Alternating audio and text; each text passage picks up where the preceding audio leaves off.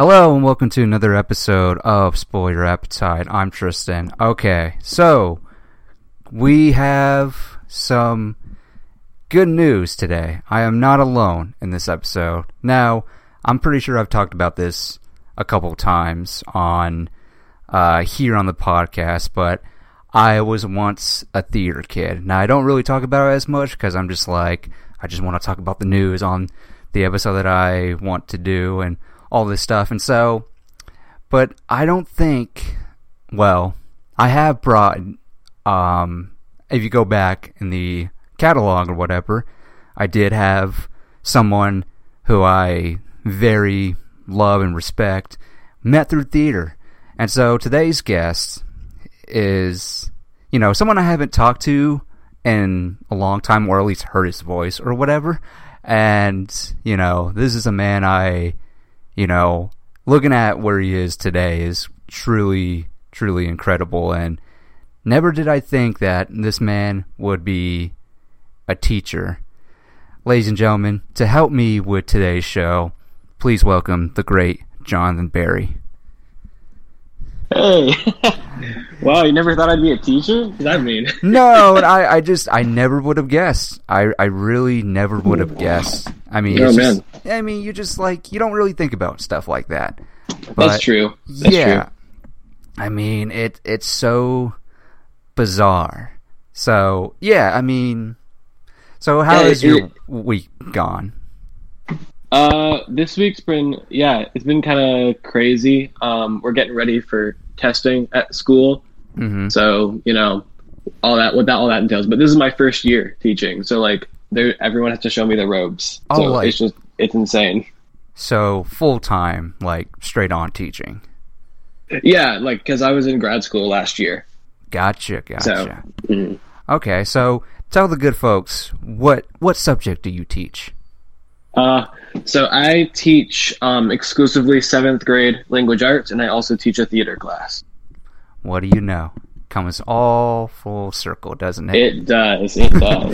I mean, so we have a common friend who I've had on podcast as well, and our good friend Olivia Wright is a teacher as well, and it's just like, all right, I have two teachers on, so, you know... That might tell you something about yourself. I don't know. Yeah. Well, you know, we'll talk about you in a second, but let's just get the big news out of the way real quick.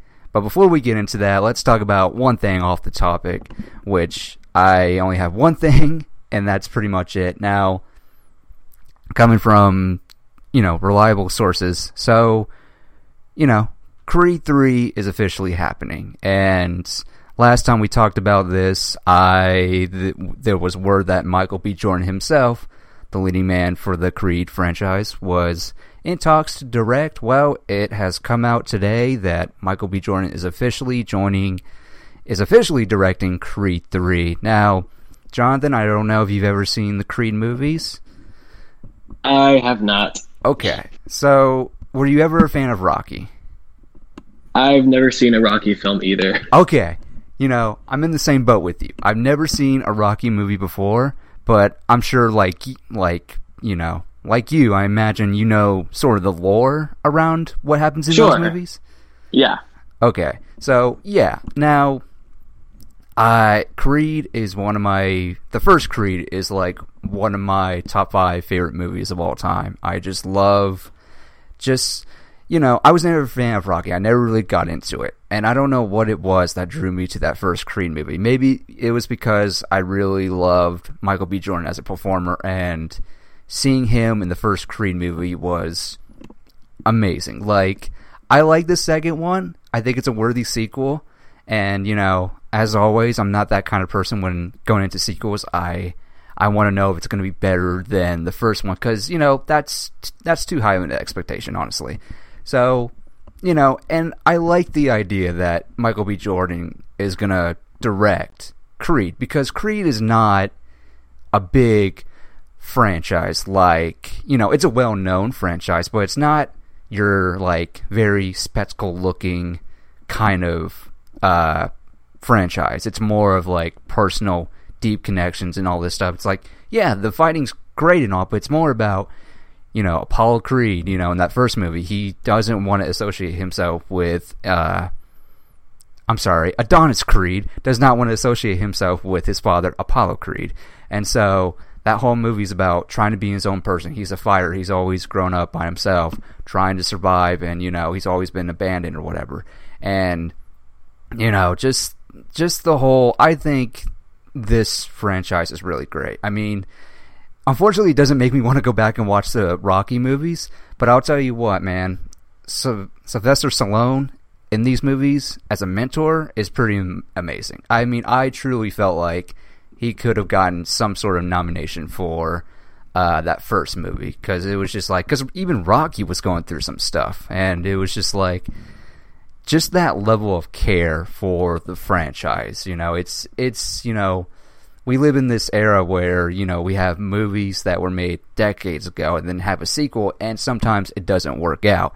I mean, we've had rare exceptions of, like, you know, a sequel to a movie coming back in, like, decades later.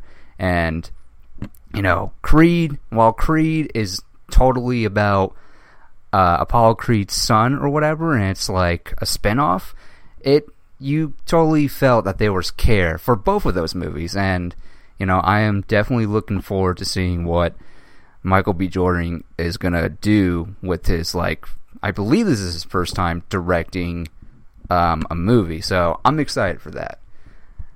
So, Jonathan, I would highly... Yeah, it's not... yeah, it's definitely, like, a franchise I want to visit at some point, but just the opportunity hasn't presented itself, you know? Right. Yeah, So, yeah, I'm looking forward to that. And they have a release date coming in November of 2022, which is, you know, I'm all for it. I can't wait.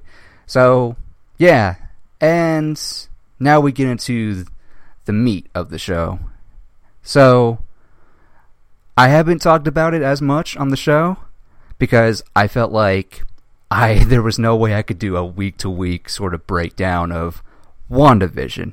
Now, for me personally, let's take it back to when it was first announced. For me personally, when I first heard WandaVision, I was like, as a concept show, I was like, oh, okay, well, this is pretty new. I'm the kind of fan of the genre that loves new shit or whatever, like, you know, time and again. See, here's my thought process, Jonathan. I don't know if I've ever told you this, but, you know, growing up, you know, I've been exposed to this genre since I was, like, very little. Like, I feel like our generation got the best of both worlds. Like, we were there when the first X-Men movie came out, and, you know, just to see... Oh, yeah. Just to got X-Men, we got Spider-Man, yeah, and we got Iron Man all in the same decade, almost. Not X-Men, but... Yeah, like, it was just... It's amazing, like... I like to refer to those early comic book movies as, like, the golden age. Now we're, like, I don't know what you would call this age, specifically with the MCU, of course, but... I think they've given it some name, but I don't remember what it's called. I don't know. I mean, some people say this is the golden age or whatever, and I'm like, nah, I mean, yeah, we didn't get... platinum at one point, but I don't know. Maybe we're in the silver age, I don't know, or the bronze age. It's kind of weird with comics. But yeah, my thought process with comic book genre now more so than ever, I'm just like, give me anything. Give me something that's not the norm. Yes, I'll still be there to watch your Spider-Man, your Batman, your Superman, all this stuff. But you know what I'm really excited for? I'm excited for shit like Shazam 2, Fury of the Gods. I'm excited for the Suicide Squad. I'm excited for the Eternals. I'm excited for fucking Shang-Chi of all characters. Like, I love when we're seeing new shit because it's like, you know, because even as a fan of the Batman character, I'm kind of like, all right, we're done with Ben Affleck Batman or whatever. Now we're getting Robert Pattinson Batman. I'm just like, I don't know. Like, I'm already conflicted about the whole idea of, like, seeing another Batman who's in his early years, but it's not an origin story. It's his second year as Batman, and I don't mind that. But at the same time, I'm kind of like, I would like to see somebody do what Zack Snyder did with his Batman. Just drop Batman where he is. Like, he's been doing it for 20 years, or, you know, maybe not 20 years, but maybe 10 years. Like, show me the Batman in his prime, you know? And so that's kind of what I appreciate about Snyder's take on his Batman and how that Batman is very damaged. But in any event, you know, WandaVision. Well, and if I may, you were talking about stuff kind of getting bland and get one of the new stuff. And I think on DC's side, and that's not what we're talking about today, but like, you got the Suicide Squad, mm-hmm. like, and that's like that. There's that new stuff, and people are eating that up, you know. Mm-hmm. But on Marvel side, at least, like, you remember when like Guardians of the Galaxy first got announced? Oh yeah, and like, yeah, there's always that complaint that Marvel is bland and is always doing the same thing. And I think Guardians of the Galaxy and both what we're talking about today are like those exceptions that show that there's variety and still life in this genre.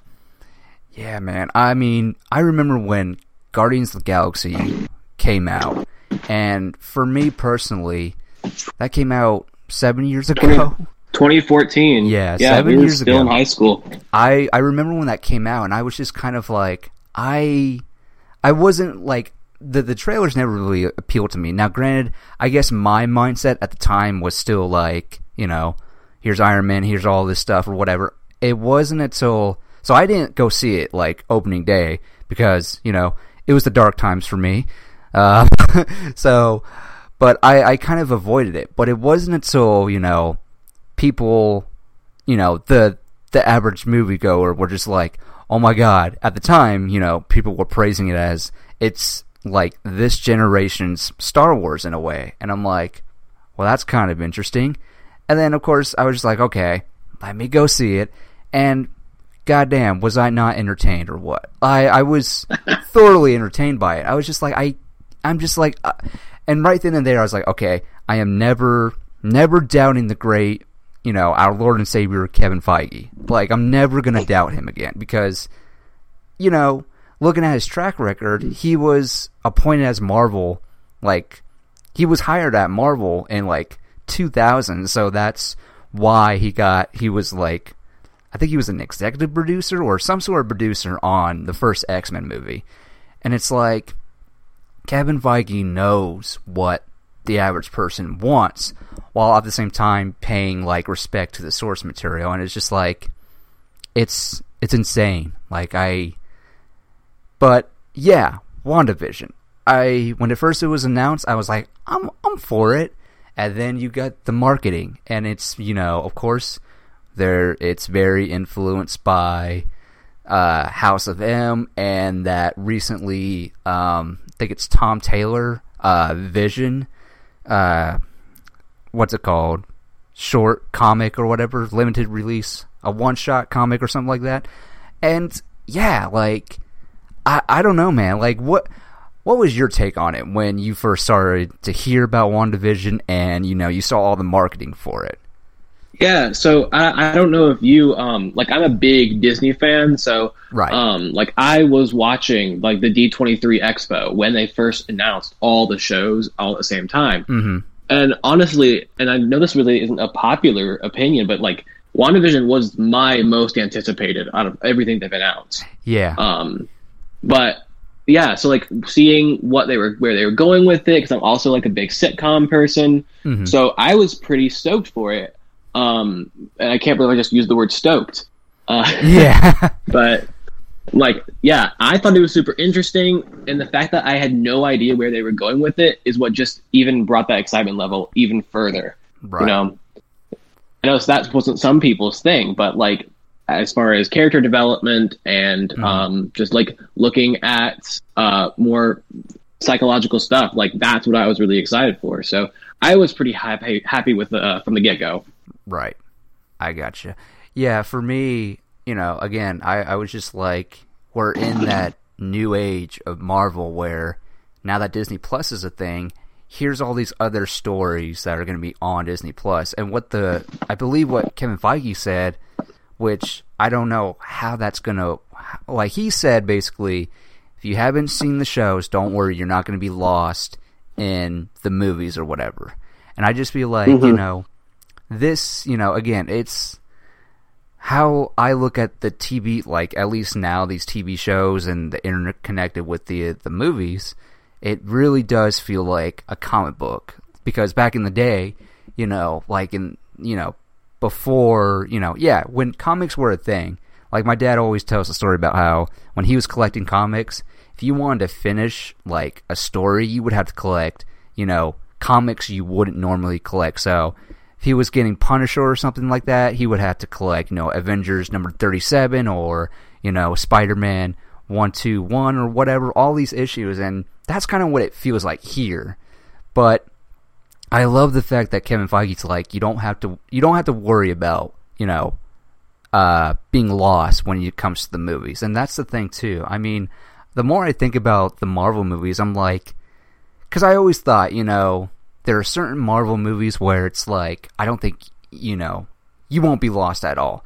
But when I look at it as a whole, I'm like, you know, as a whole, you can make an exception for all those movies. Like, nobody's lost when you watch those movies. Like, you know, I always tell this story about how my mom loves, you know, DC movies. Marvel was never her thing. She wasn't, you know, she collected comics, but she wasn't like a comic book collector like my dad was. And so she would, you know, watch the movies and all that stuff, but she was never into Marvel. Like, she was always like, man, having to take you guys to go see the Spider-Man movies.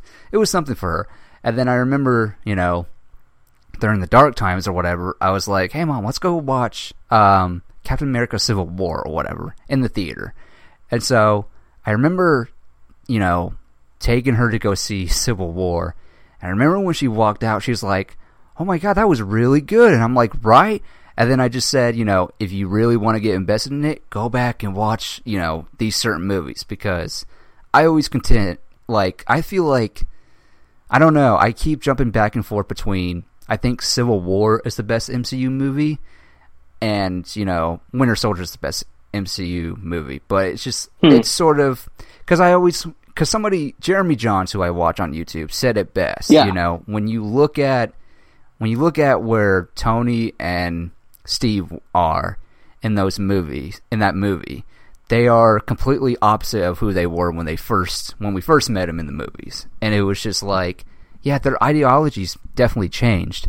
But yeah, WandaVision. I gotta say, for me personally, I really dug it. I was especially excited to see how weird are we gonna get with it, because, you know, and this is totally an unfair comparison, but like, one of my favorite TV shows of all time, and I finally got around to watching the final season, which is FX's Legion.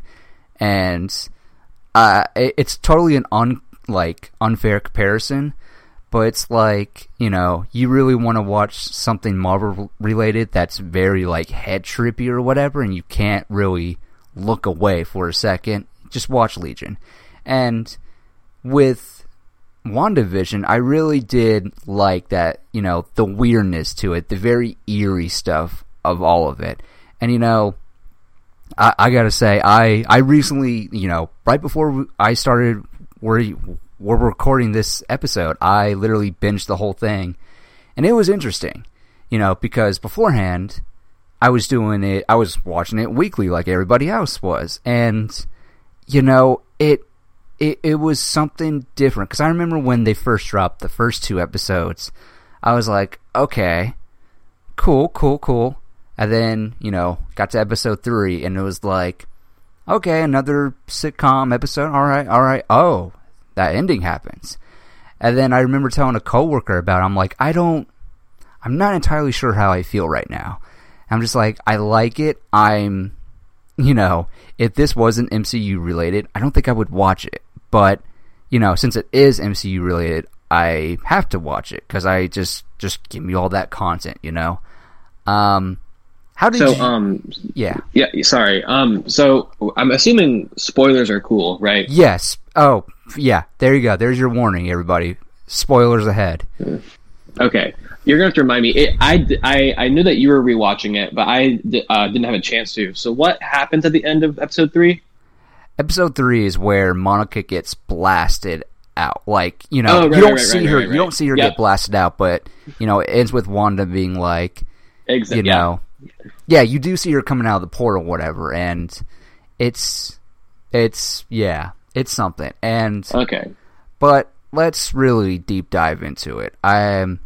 First of all, how did you feel about the week to week, you know, episode? You know, I've seen so many people argue about this, but like in the end, I think that it was the smart move to do the week to week, just because like it was able to build on itself every week. Now, right. Did it backfire in some situations? Absolutely, and maybe we'll get into that. Mm-hmm. But yeah, I as much as like we love to hate it, you know, right. Exactly. In that situation.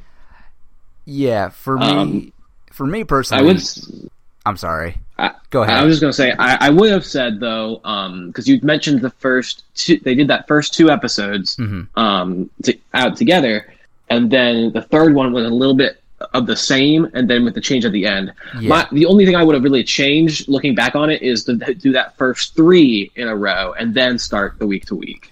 I don't know what you think about that. Yeah, I totally agree, because you know, when it comes to watching TV shows, for me personally, I have a rule. I give a show 3 episodes, and if you can't hook me in with the hook where, you know, you can't, if you don't get me like invested in anything within those 3 episodes, I'm bailing. Like, and if I'm unsure, I'll keep going, but at some point, you know, I either stick with it or leave. And you know, I never felt that there was a hook to it. Like I think what really kept me there is, again, MCU. But if it wasn't MCU, I think I would have stuck with it because of like this very much like there is something that's not right here. Just that sort of mystery surrounded it. Like when Jimmy Woo is trying to contact Wanda through the radio and stuff like that. And then, you know, Monica Rambeau, as we learn in the show, drops the Ultron, you know, like right. reveal yeah. and whatnot. It's stuff like that that probably would have gotten me to stick around, because I'm just like, I have to see what happens next. Like, eventually they're going to reveal what it is. And so, but I think as week to week or whatever, I mean, I'm with you. I think it was smart play, because I see all these articles about how, you know, WandaVision, I think it was last week or the week before, WandaVision is like the #1 most watched show ever. And that's the thing. It's like, for me personally, binging shows is one thing. Like, look, the one time I'll say binging was worth it was with the Netflix Daredevil show, because, you know, for starters, you know, as far as Marvel characters go, Daredevil is my favorite. Like, he's always been my favorite. And so watching that first season, I just kept going to the next one, because I was like, this is like, I cannot believe they are doing Daredevil right. Like, they're just nailing it. Yeah. And so, but with this, again, I kind of like this more so because, it's just the week to week, you know. And especially, like, talking to others about it, it's like, what do you think is going to happen? What do you think is going to, like, all these theories and stuff like that. It's just, it's the community, like, among the people is what makes it fun, even more fun. Exactly. And I would add on to that, like, you mentioned the Daredevil show, it even just comes down to, like, just the studio, like, what they want to do with it. Mm-hmm. Like, Daredevil, it was designed to watch all in a row, but this was definitely not designed for that. Right. Or else, just like you said, the community wouldn't have been as active. And also, on Disney's business side, they wouldn't have gotten as many subscribers. But, right. Like, for Disney Plus. You know, I'm sure you saw that article where they, you know, they surpassed, like, 100, like, million subscribers now. And it's like... Exactly. It's stuff like that. And, you know... Again, another great example, The Mandalorian. Oh my god. Mm-hmm. Like, that was great. Like, that every week to week, was so worth it. Because, again, talking amongst the community about it and just being like, I cannot believe this is the first Star Wars show we're seeing, and it's actually fucking working. Like, I can't believe what I'm seeing. And then, you know, you look at a show like on Amazon, you know, you look at The Boys, for example, and, you know, compare it to their last ratings for the last season or whatever, it was a significant, like, bump up because of the week to week. And granted, I have feelings about The Boys, and I'm pretty sure I've shared about it as many times, but, you know, again, the week to week works. Like, it really does. Now, the great part about these shows is that, you know, it's not like your CW, where I'm just like, I cannot believe I'm about to watch 20-plus episodes. Like, I can't binge 20-plus episodes. That's why when people, you know, a lot of people in the fan community are like, you gotta watch Smallville. I'm like, there's no fucking way I'm watching 20-plus episodes for 10 seasons of Smallville. Like, I'll watch clips, right. And, you know, again, I have nothing against Smallville. I think, you know, as far as, like any other adaptation, it's pretty good. It's really good. Now, I wish I could say the same thing for the Fox Gotham show, but I can't because there's a lot of things I don't like about that. But anyways, watching WandaVision, binging it, was something else too. It's like, you know, I really can't tell you, like, you know, as a viewer, as a consumer, what's the best way to watch this show? Like, was it worth week to week, or was it, you know, you just gotta straight up binge it? Because again, there are things that, you know, when I first watched it, there was, you know, at least one thing that I didn't like, and we'll get into it, but binging it and seeing the one problem I had with it didn't bother me as much, because of course I saw it coming, but at the same time I'm like, kind of feels natural, kind of does, and, you know, it's kind of a setup to what's to come and whatnot. And that leaves, like, because you're able to, you could watch it week to week as it was coming out, or you could binge it now. So the one thing that you can't do is watch it for the first time, binging the whole thing. Right. So I wonder, I mean, neither of us are going to be able to have that experience, but I wonder, like, what that would be like if that ruins any of, and I'm not really sure where you're going, but these issues or the surprises, like, how that would affect it. I'm kind of curious. Right. So, but I know one thing's for sure. I know my dad is, like, excited for it because he knows certain things about House of M or whatever, the comic. And so when he was talking to me about it, because I was telling him about WandaVision, it wasn't spoiling anything, but when he was talking about it, and, you know, I was just like, oh, you are going to be so disappointed. But then again, he's a reasonable man. Like, he knows he won't get everything, but he loves the MCU. Like, you know, and that's the thing. It's always fun to see, you know, my dad, of all people, like, gush over these MCU movies. He's just right. Like, you just don't understand. We didn't have this. We had the fucking Super Friends, of all things. And I'm like, I mean, you gotta respect the past because, you know, look at Adam West Batman. Like, you look at the history in that, you know, Batman wouldn't be what he is today if it wasn't for Adam West, and mainly Adam West, because it's like, you don't get Dark Knight Returns, the comic, without Adam West, you know. But yeah, my dad's going to binge it, and I know my mom's going to binge it. And I straight up, I kid you not, I told my mom when I watched the season finale when it ended or whatever, I was like, you know, WandaVision is done or whatever.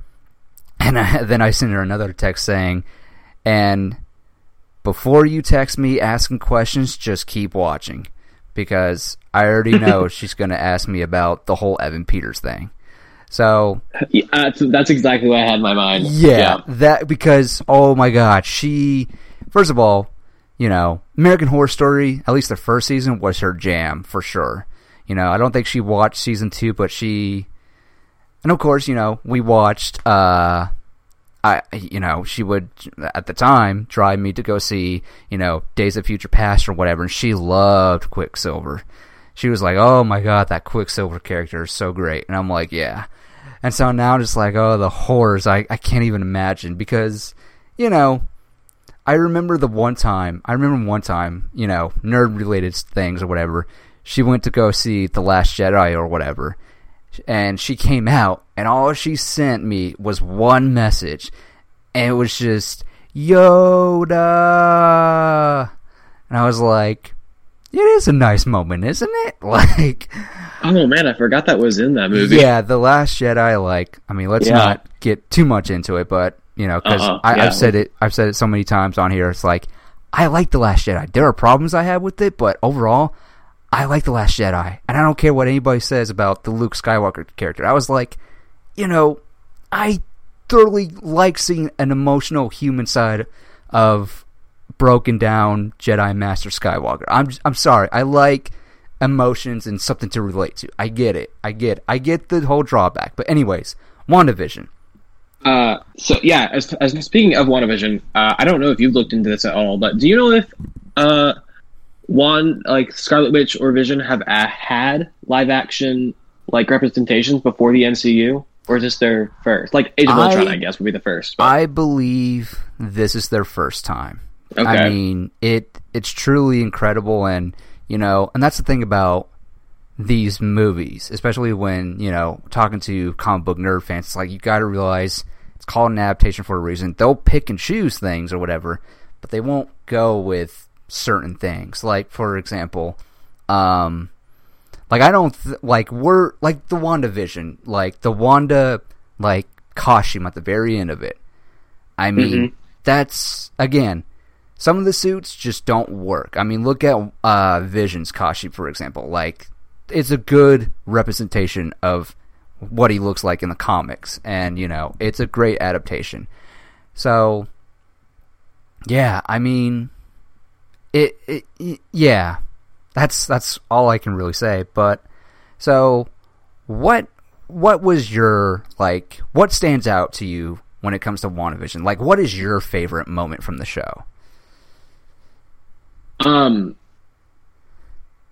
So let's see. I'm trying to think because there's so much in each episode. Yeah. But when you're watching it, it doesn't feel like there's that much, you know? Right. I don't know. First two things that come to mind are the Evan Peters reveal. But by the way, some people are gonna probably get upset. I don't know, but I have the only X-Men movie I have not seen is Days of Future Past. I've seen all the other ones. Damn. That's the one I haven't seen. Damn, you're doing a disservice because that's like, out of the Fox X-Men ones, that's probably like the third best X-Men movie.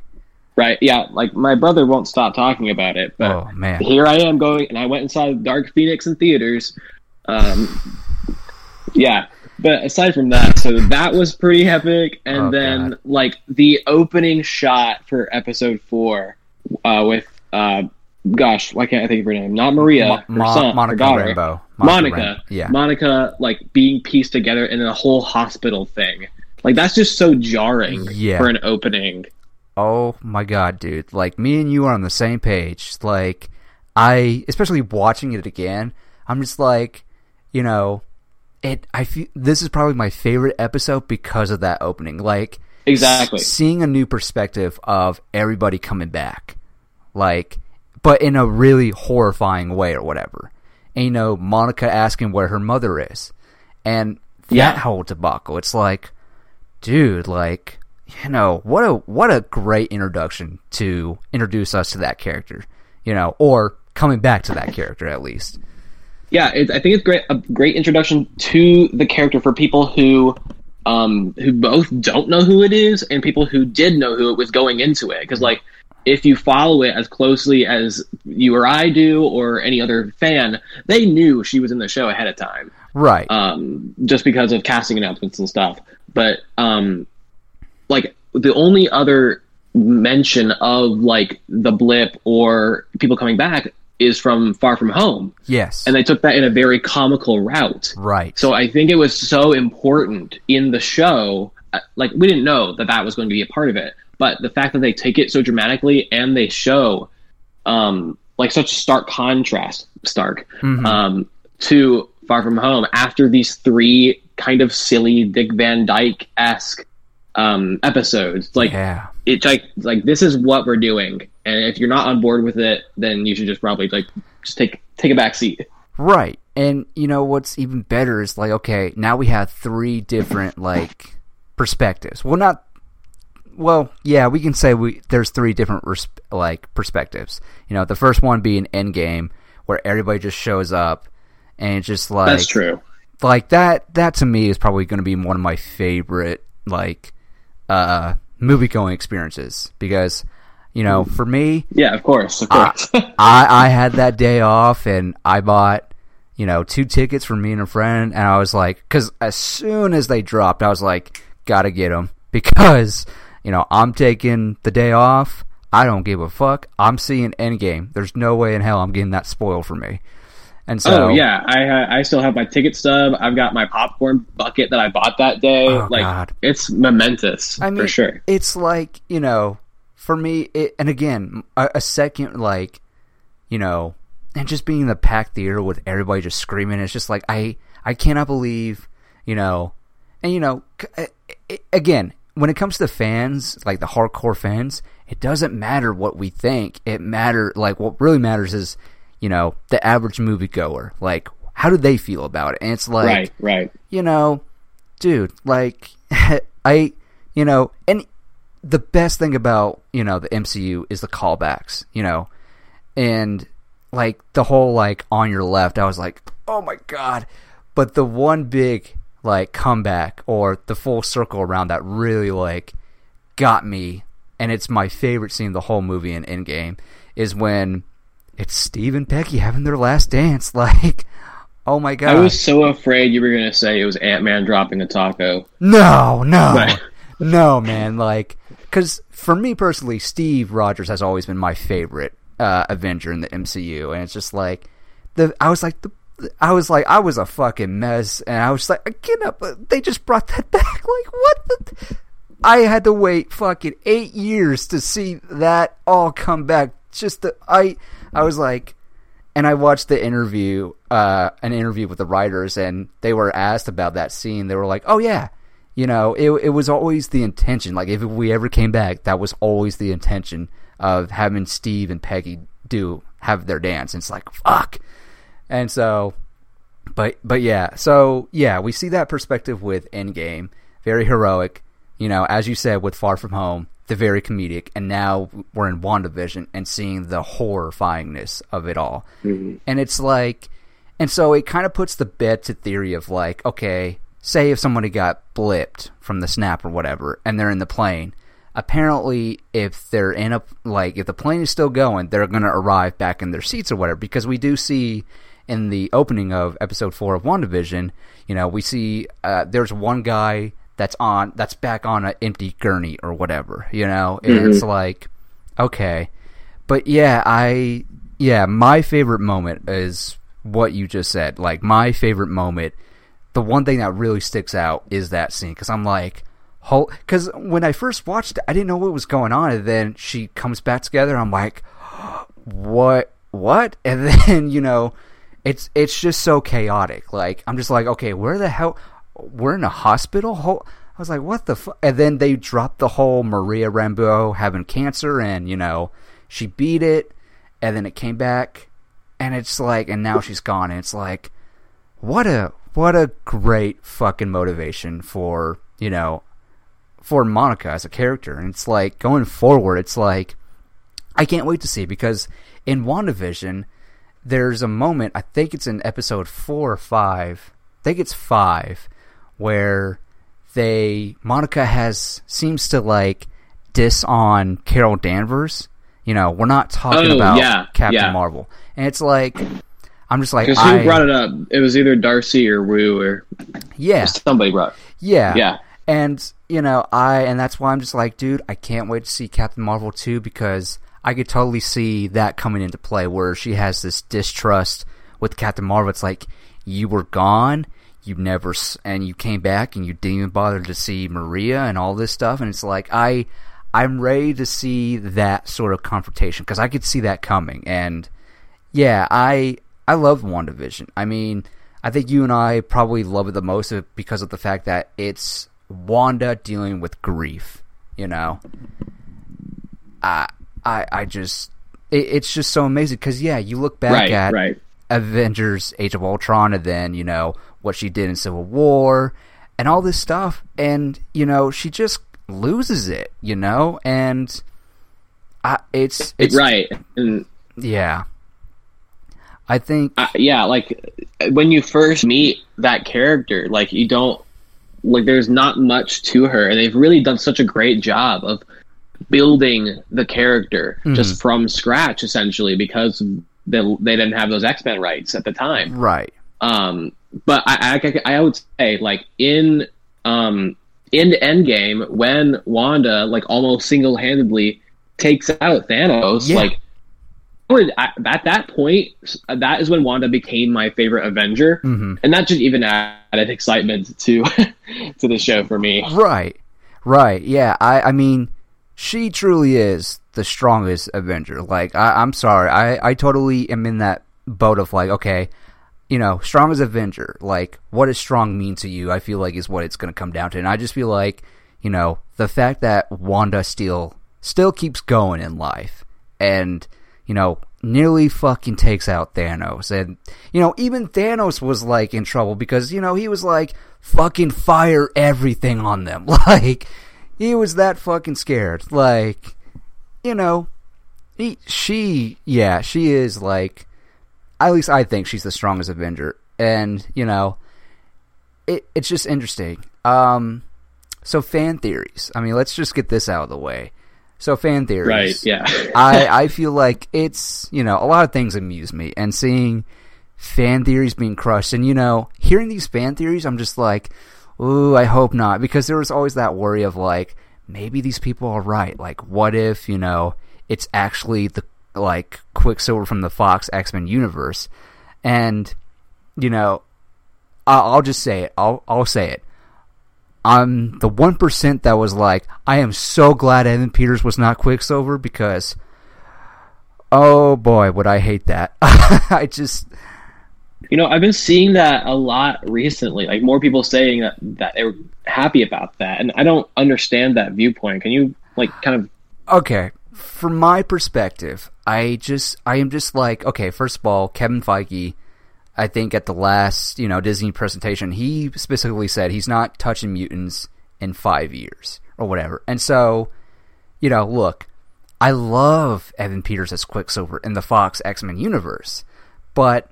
I get it, and, you know, I'm not a fan of multiverse stuff as much because, you know, I'm just like, it feels too easy to say, like, oh, let's bring back Tony Stark from a different universe and all this stuff. And it's like, there's a lot of possibilities, and there's a lot of dumb possibilities you could do too. And plus, it just feels too easy and cheap, and I just, look, if you're going to do X-Men, like, look, I'm sorry, you know, you can do X-Men.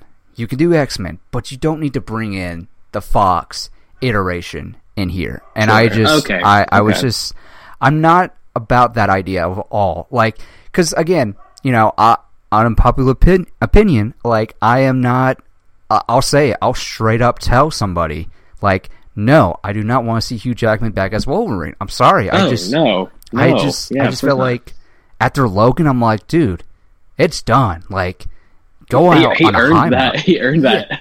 Yeah, I couldn't deal with that idea. And so, again, this notion, like, yeah, he's a great Quicksilver, but I'm just like, I can't, why would, because that doesn't make sense to me. Like, why would Kevin Feige bring in, you know, somebody else's toys? Like, Kevin Feige seems like the kind of person that's like, no, I'm going to do my own thing. Like, I'm going to play with my own toys. And that's why I feel like. Unless you're Sony. Yeah, so, yeah, something like that. Well, then again, it's like, it's sort of, well, that's a collaboration, honestly, but yeah, at the moment it is. Which, again, and that's the other thing, too, it's like, people crying about when, you know, it first happened that, you know, Spider-Man wasn't going to come back to the MCU, it's like, the MCU would be fine without Spider-Man. Have you seen these movies? Like, it's like, yay, for us average Spider-Man fans who grew up watching Spider-Man, but, like, when Spider-Man's gone, the MCU's going to be fine because their storytelling and the way they treat their characters so, like, elegantly, I think they'll be fine.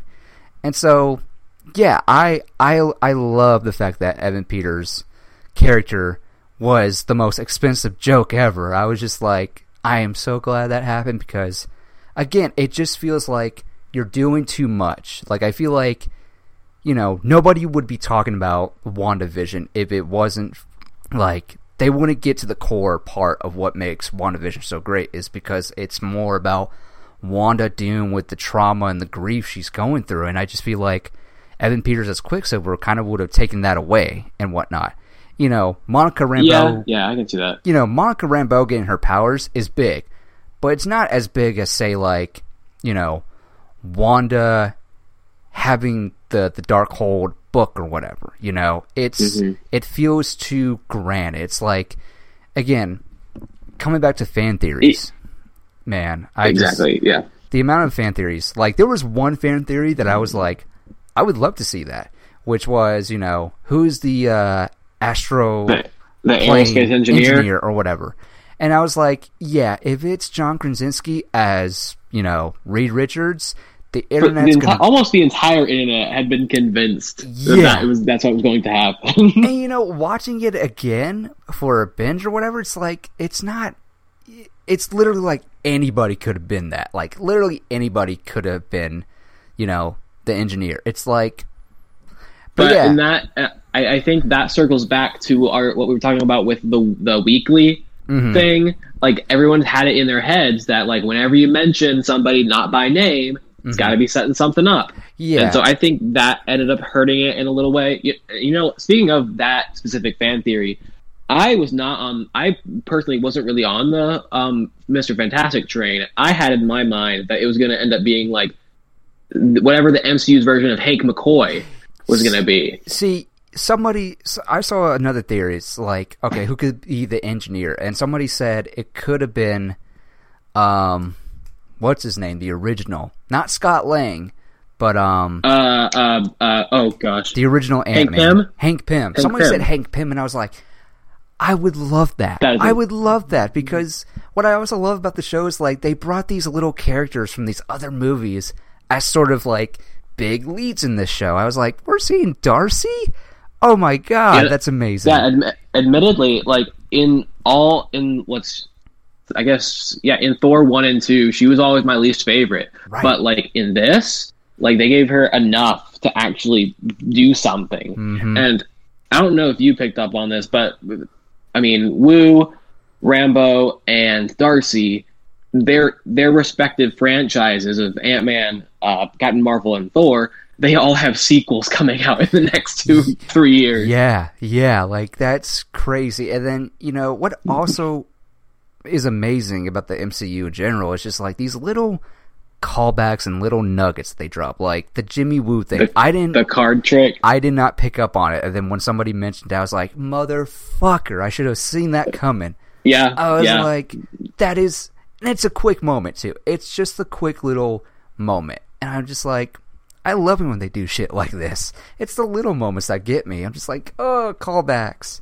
Like, I love it. And yeah, right. Again, I'm on that train too, where I'm just like, I would love to see Jimmy Woo and Darcy like investigating the unknown in the MCU. Like, I would love to see an X-Files type of show like that. I saw someone I follow on YouTube pretty religiously. They want to call this show "Welcome to the Looniverse." Oh, and I am very much on board with that. I mean, I think someone higher up said, yeah, they're, you know, well, it's kind of being rumored that they're kind of looking at that idea. I'm like, man, who would have thought that idea alone would have come up? I can't get over it. I think what also is pretty damn amazing is the fact that you have these characters who were always side characters as a main, like, sort of, you know, they're the main characters, and they get to shine a lot. You know, there's a lot of great moments, and I liked Vision. I liked Scarlet Witch, but the fact that we get to spend time with them is pretty damn amazing. And, you know, just that formula of taking a side character and giving them their own thing, that usually doesn't work. Right. And so the fact that it does just makes it so much more exceptional. And it's like, now I can't wait to see what they do with Falcon and the Winter Soldier, which for me was like, yeah, that's the one I'm like most looking forward to because it's like Captain America related. Because I'm like, yeah, this buddy comedy kind of duo. I'm like, I'm so curious to see what that looks like. Like, what happens when there's when the world doesn't have a Captain America? Like, you know, I'm just fascinated by that whole thing. It's just like, what does it mean to be the next Captain America? If he's even going to be referenced as the next Captain America, which either way is fine with me, but I'm just like, that responsibility and that pressure and just having to, you know, suffer almost just to go forward. But yeah. So now I got to ask you, we don't have to harp on this too long, but are you team, like, the shield should have been given to Bucky, or are you cool with Falcon having it? I mean, when I look back on it, it made so much sense why Sam got it. Because, you know, even, like, now, I'm pretty sure Bucky is still one person on some sort of level. Like, you know, Bucky isn't necessarily worthy of the shield because of all the turmoil he's done in the past. And with Sam was right there with Captain America through his, you know, everything almost. When S.H.I.E.L.D. / Hydra turned on Steve or whatever, it just, I don't know. Like, for me personally, it's like when I look at it realistically, I'm like, yeah, it makes sense why Sam would get it because Bucky's kind of a wanted fugitive in some capacity. Like, I don't know. Logistically, yes, it makes sense why Falcon got it. Or and you know, as a fan, I'm just like, just tell your story. You know, I never let the fan in me get upset with it. I mean, I've only had it done once, and it's not really story beat. It's more of just like creative decisions that I don't agree with. Like, for me personally, as far as the design looks or whatever, it doesn't take away anything from this guy's performance or the movie. I'm just not a fan of the design of the Joker and the Dark Knight. I'm just not a fan of it. So, but still a great fucking movie. But yeah. What else about WandaVision? So, you know, Mephisto, I was like, I don't see it. Yeah. You know, fan theories, like I said, fan theories kind of scared me because I'm like, fuck, what if they're right? And, you know, I was just like, Mephisto, Magneto, I'm like, again, I don't like the idea because it's just like, it just takes away of what makes WandaVision so damn good. Like, no, just, you know, like the Mandalorian thing, you know, I feel like season 2 of Mandalorian was great fan service. Everything made sense, and it was fan service, but it was good fan service. It didn't feel like you had to throw in Bo-Katan or Ahsoka, or let us see Jedi Master Luke Skywalker in his prime or whatever. Like, it earned it, and much like, you know, stuff like in Endgame or whatever, you know, where we get, you know, Captain America fucking wielding Mjolnir at Thanos or whatever. It's like, you know, it's great, but when we look at WandaVision, especially watching it the second time, it's like it's really focused on Wanda. It's a much smaller scale, and I appreciate that they didn't go too big with it and whatnot. I just, you know, like, those really stick out to me. You brought up Luke Skywalker in The Mandalorian, so it perfectly leads into, how'd you feel about that Luke Skywalker-sized cameo that Paul Bettany was so jazzed about? Well, that was the thing, too. I saw... So, it... Well, first... Well, I looked into that, actually. I recently looked into that, and it was... What happened was, it was Elizabeth Olsen was asked, you know, hey, we just saw Luke Skywalker in The Mandalorian. Is there another type of Luke Skywalker cameo? And, you know, Elizabeth Olsen just said yes. And then with the Paul Bettany thing, I didn't look into it, but, you know, but how did I feel about it? How did I feel about it? It didn't bother me as much because I'm like, okay, you know, because I didn't, you know, I wasn't invested as much theories or whatever. Like, I wasn't invested in them. When I heard them, I'm like, yeah, that sounds nice. But to hear a Luke Skywalker cameo level, I was like, you know, I just didn't see it because I just felt like I was like, you can't, I don't know what's a big level cameo Skywalker, unless it's a Professor Xavier, Patrick Stewart, or the other guy as Magneto, Sir Ian McKellen as Magneto.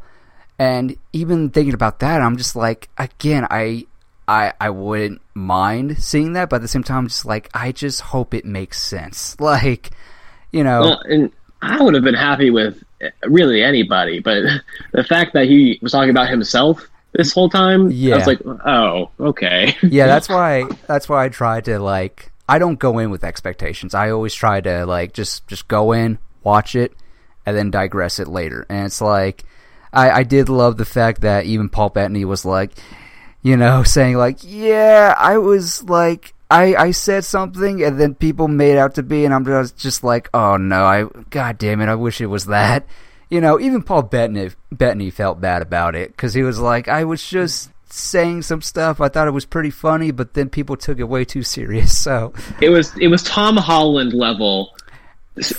Talking out of turn. Well, I wouldn't even say it was. I wouldn't. Say, well, I wouldn't say. Out I would of turn. Say it's a troll. Know. I would say it's a troll more than anything. Honestly, I just because Tom Holland, yeah. Because again, really? it wasn't that level. I think Paul Bettany just, like you said, he thought it was funny. So, but yeah, man, like, well, props to him then. That's the thing about fans. I'm always like, you know, sometimes I just have to roll my eyes at the fans. I'm like, just. Stop, like, you're really overdoing it with these theories. And I'm like, okay.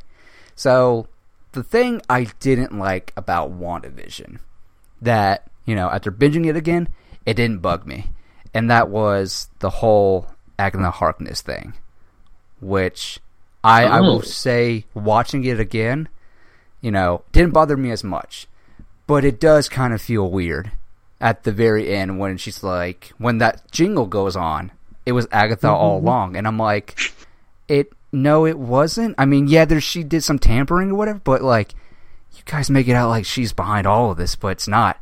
And it's another thing I don't like. Oh, I got you. It's just like, okay, you know, throwing her into the third to the last episode or whatever. It's like, okay, you know, because again, I mean, how do you end a show without a villain, you know, like, how do you, because I always love the idea that it's Wanda all along. I'm like, yeah, like, I can't, like, it's just fascinating to see a hero turn or whatever on some capacity, like, not full-on villain or whatever, but just the idea that this character is just so broken, just like torn apart by everything. And so, you know, when Agnes, quite literally looking at that end credit scene in the finale, but we can get to that. Yeah, we'll get to that in a second, which I will say this, you know, but I know this is part one of a three-story act, so binging it again, I'm just like, it makes sense. Also, I did love the fact that they didn't kill her off, that she could definitely come back. Agnes can definitely come back, and she was great. Catherine Hahn as Agnes, Agatha Harkness, was pretty great. I mean, I really liked her. And when it was the week-to-week, you know, somebody theorized, what if, you know, I think it was Kevin Smith that said, you know, what if it's just, like, she's trying to prevent from Wanda doing something really fucking stupid. And I was like, that's great. And then somebody said another theory of, like, what if Agatha is just, you know, the villain in the WandaVision. Like, what if Wanda made up Agatha to be the villain? And I was like, that would be so meta, it's not even funny. Like, that would have been so meta. I wouldn't have any words. But, you know, watching it again, you know, it made sense. It totally made sense, because it's like, you know, as a person, as a creative person, I don't know where you would end this.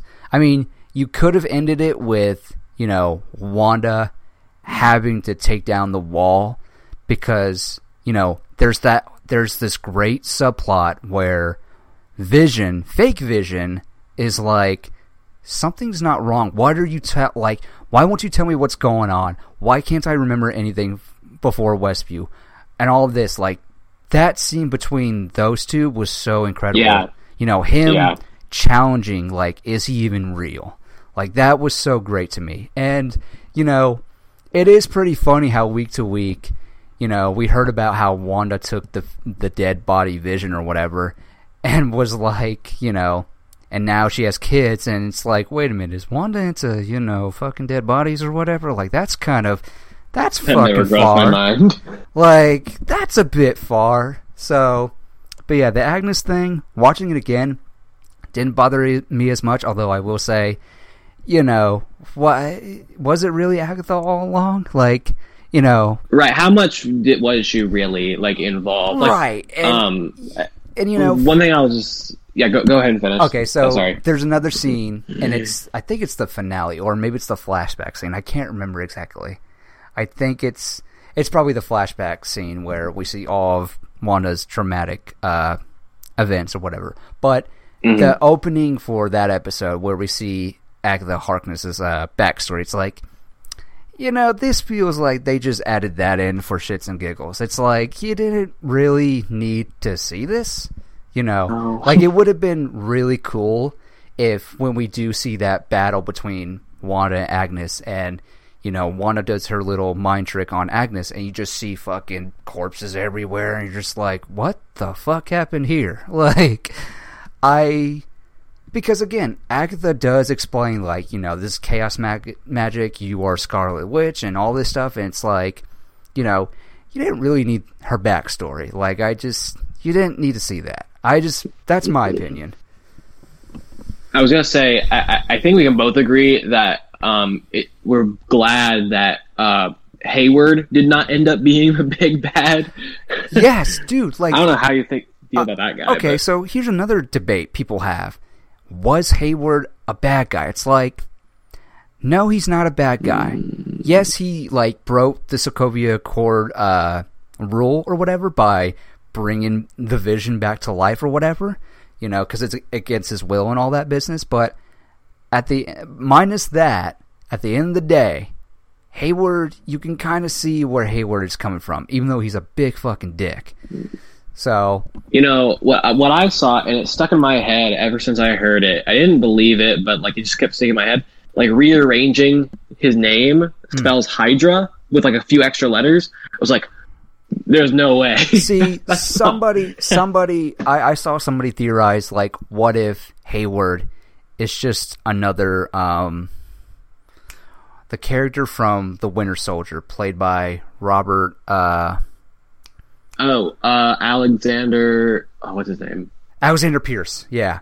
Pierce, yeah. Somebody said that, and I was like, wouldn't that be some shit? Like, this happens... First it happened in S.H.I.E.L.D., now it's happening in S.W.O.R.D. Like, I was like, I would be all for that, but that's not what we got. And at the end of the day, it's like, you know, Hayward was right. You know, Hayward had every right mind except for bringing Vision back.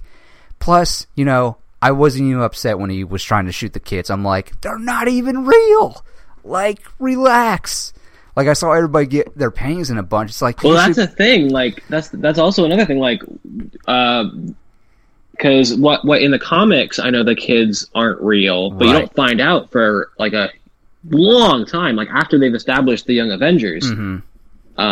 So, like, I was wondering, like, were they going to keep him around? They still could come back. They bring anybody back. Yeah, exactly. But I never once believed the kids were real, because I'm like, it happened in the Hex, and, you know, they couldn't identify the kids because it came out of Wanda, and it's like, yeah, it came out of Wanda, so it's probably not going to be real. Like, you could have made a case where they were real, But then again, you really can't, because Vision's not real. Like, or have some, like, Pinocchio crap in here, like, oh, we'll turn you into a real boy. I don't know. Exactly. And so it is what it is. And I was kind of glad they're not real, because I feel like, you know, I was hoping that they would get killed, and they did, and which I'm surprised nobody else is talking about. It's like, you know, that's the thing with this show. What a sentence. Yeah, like, you know, she closes the house. I was hoping the kids got killed. Yeah, like, I mean, it wasn't like, not like in that gruesome way, but out of context, that would be a very strange sentence. Yeah, but yeah, because, go ahead. You know, it's Disney, like, they're not going that far. But yeah, I mean, it's really, really good. I will say, there is another, like, at the very final or whatever. It's the post. No, it's not the post-credit scene. It's the very last thing Monica says to Wanda, and it's kind of like makes you question. It's like, is there going to be repercussions for her? Because at the end of the day, she's a bad guy too. Like, she was kind of the villain, not villain, but like, you know, she did some shady shit or whatever. And that's kind of why I'm like, Hayward wasn't like all that fucking crazy to want to like take her out. Like, I don't think his plan was ever to, his plan was not to blow up Westview. He just wanted to get people out of there. And so that, well, that and also make a reanimated Vision, which he succeeded in. Yeah, exactly. And so, but the line between when Monica says, you know, Wanda's walking, about to leave Westview, and she's looking around, and people are just giving her mean looks. And Monica goes, "They'll never know your sacrifice." And I'm like, hold up. Are we talking about the same Wanda that, like, built a hex around people? And, you know, she even admits, like, when she's talking to fake Pietro or whatever, and she's like, you know, Pietro's like, she asked Pietro, "You don't think this is wrong or whatever?" She knows what she's doing, and it's like, sacrifice, what the hell are you talking about? It's like, okay, yeah, you beat the bad witch or whatever, but it's like, dude, she needs to be, like, arrested. Like, what? So I'm just kind of curious, is there going to be any repercussions for Doctor Strange Multiverse of Madness?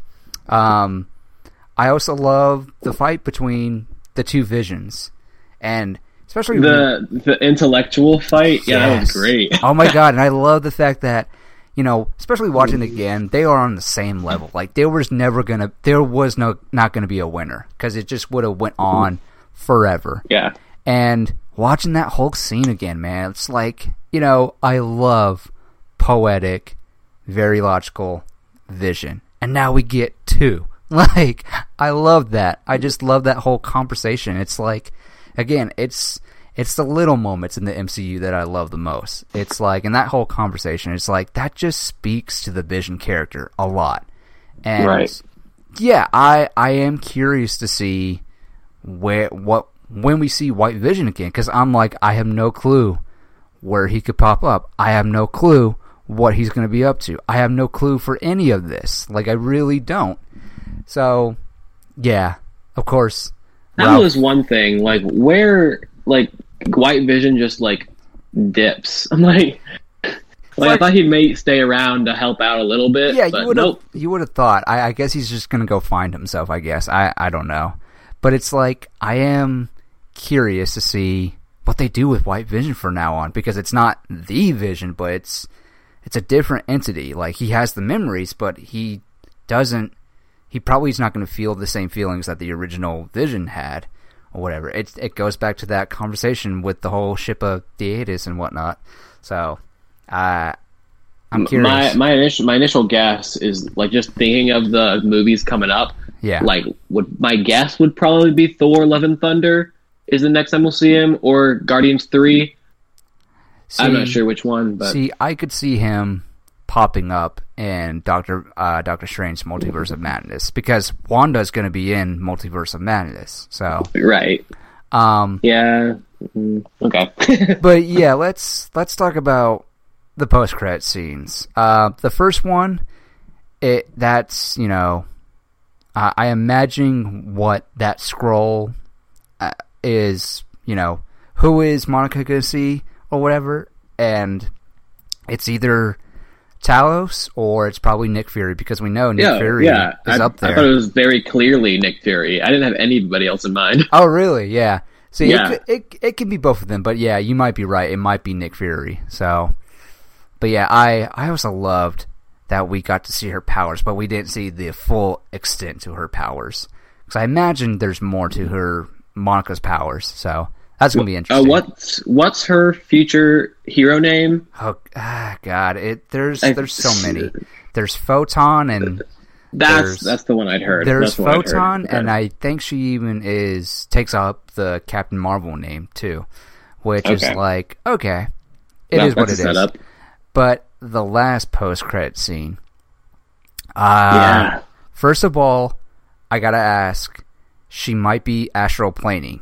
But the fact that, you know, she's doing it while her body is walking around, is very scary. Like, that is scary to me. I'm just like, but then again, Agnes said, you know, you are more powerful than the Sorcerer Supreme. And I'm like, oh, Doctor Strange reference. And so I'm just like, right. Yeah, that's not good. It's like Once Upon a Time in Hollywood, like, he said it. Yep. It's the thing. Exactly. And so, but yeah, seeing, you know, Wanda in her own thing. Okay, first of all, let's talk about her costume. Personally, for me, I love her costume. I love how they adapted it. I love the fact that her headpiece has some sort of design going on. And so, I don't know how 100% true this is, but, you know, you saw it, I saw it. Yeah. But on her chest, there is apparently a replica, like it, the design, you know, it's the outline on her suit is the Mind Stone, like by her neck or whatever. And I was like, I swear to God. Yeah, it's like a little cutout on the neckline. Yes, yeah. Yes. And I was like, I swear to God, if this is true, that's amazing. But if it's not, I cannot unsee it, because I'm like, that's fucking beautiful. It's not even a necklace, and it's like, what the hell, man? That's amazing. But yeah, I love her costume, and I always thought we were never going to see the headband, and I was like, the fact that they made it work, again, shows you what I know. Like, what the fuck do I know? They're going to make it work one way or another. So yeah, I imagine we're all theorizing that, yeah, she's going to read the Darkhold. She's going to basically pull a Wilson Fisk and from Spider-Man to Spider-Verse to find her, the true twins and kids and whatnot. And then Doctor Strange is going to come in and be like, what the fuck is going on? Like, I was not prepared for this. And, you know, it also makes me wonder, does the Darkhold come from the Sanctum Sanctorum? Or whatever. Like, one of them.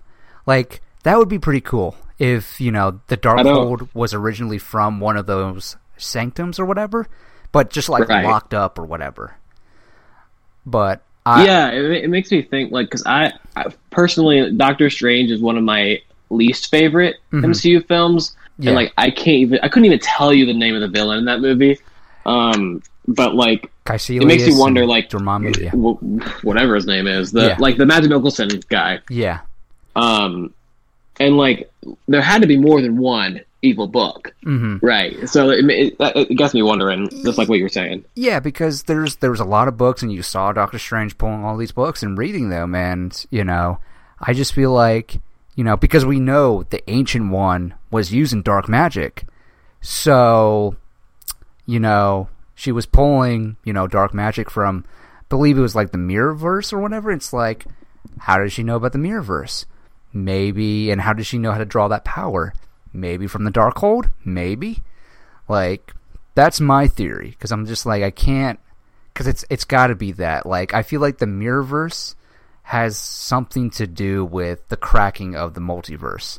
And the fact that, you know, I'm just excited to see Sam Raimi direct Doctor Strange too. Like I'm just like the great Sam Raimi. Like, personally, if it was me, I would take the gloves off, let him do whatever Doctor Strange movie he wants to do, because you know there's going to be restrictions, and that's totally fine. But you know, just the idea that Sam Raimi is doing Doctor Strange, which again, calling back to Spider-Man 2 when they're trying to give Otto Octavius his code name or whatever. Yeah, pretty awesome. But yeah, I don't think Wanda will be the villain, because we still got Baron Mordo out there killing sorcerers and whatnot. Yeah. So, but then again, it would be cool to see maybe her not become a villain, but like the antagonist, where, you know, she wants to do right, but she's going it the wrong way, and that way you have, you know, maybe Baron Mordo tries to go at Wanda and fails miserably and has to team up with Doctor Strange, even though he doesn't want to because of what he did in the first movie. And it's like, dude, I'm so curious to see how this ties in to that, like see how that wraps up. And I'm also kind of curious to see how this ties into Spider-Man No Way Home. So because it's supposed to be, that's, you know, it's a 3-story part story or whatever. And so I'm like, okay, WandaVision and then No Way Home, then Doctor Strange Multiverse of Madness. I'm curious, but I think overall I really enjoyed it. I can't wait to see more of these Disney Plus Marvel shows now, because it's like, you know, I don't know what to expect anymore. I'm just like, you know, I just wasn't prepared to be as entertained. And, you know, you can do a lot in a show, like, and the fact that we're seeing like these side characters get their own, like, you know, shows, like we're going to spend more time with these characters, and that's pretty exciting to me. Starting with when I think at the time of this recording, it's next week or maybe 2 weeks when Falcon Winter Soldier starts. You're right. It's next week. Oh my God, you're right. And like the fact that like we're gonna get a lot more Sharon Carter time has me really excited. Dude, I like that character a lot. Oh my God, when they said they're bringing Sharon Carter back, I'm like, this is why I love the MCU. You're bringing back characters that we previously saw in movies, and I'm just like, oh, dude, Kevin Feige. You know what you're doing. Like, oh my God. And then the Loki show, which, first of all, that's my next favorite. Like, that's what I'm most excited for now. Like, first of all, I cannot believe that Owen Wilson, of all people, has a mustache.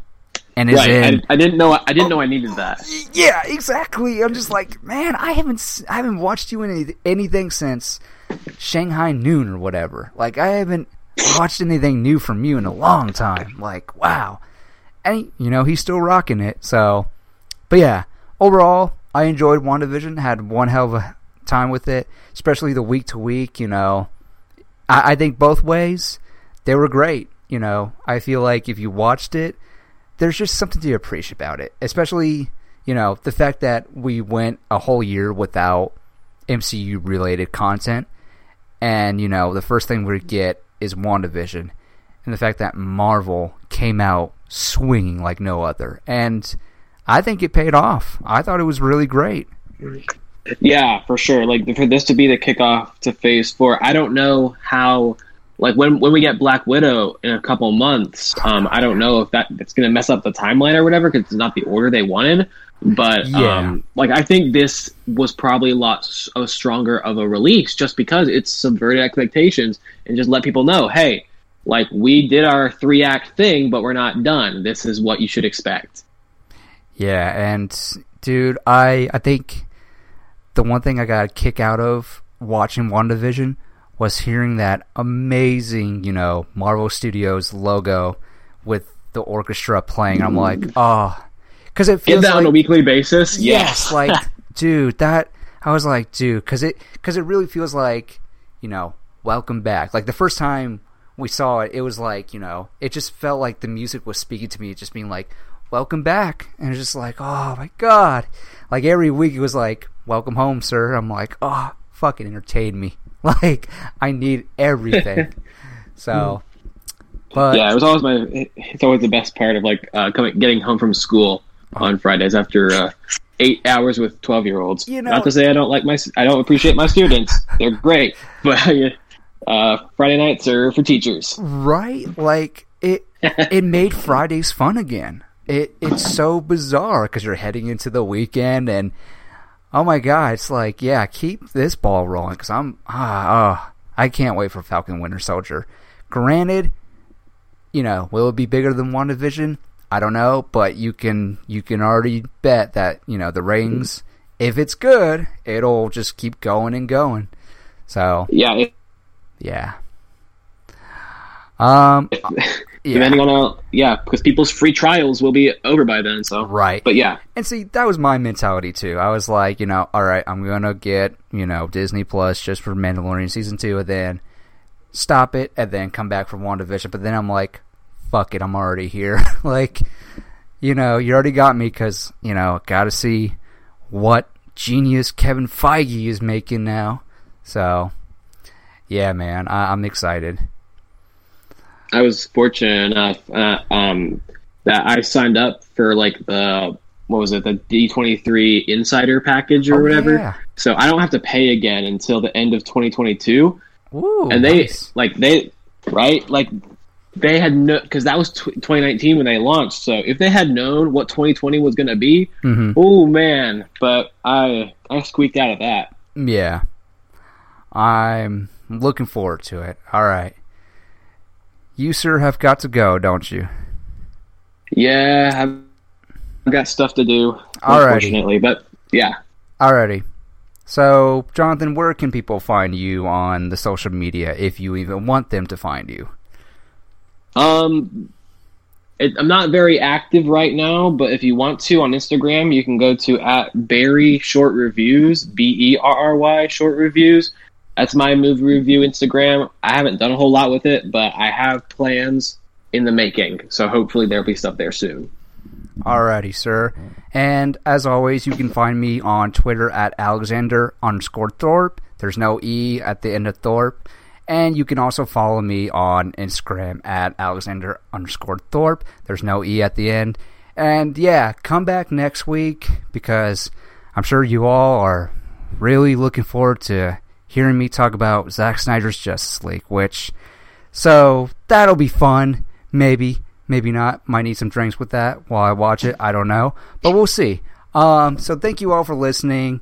Until then, I'm Tristan. That's your cue. Oh, is it? Okay. Yeah. And I'm Jonathan. And you've just been spoiled.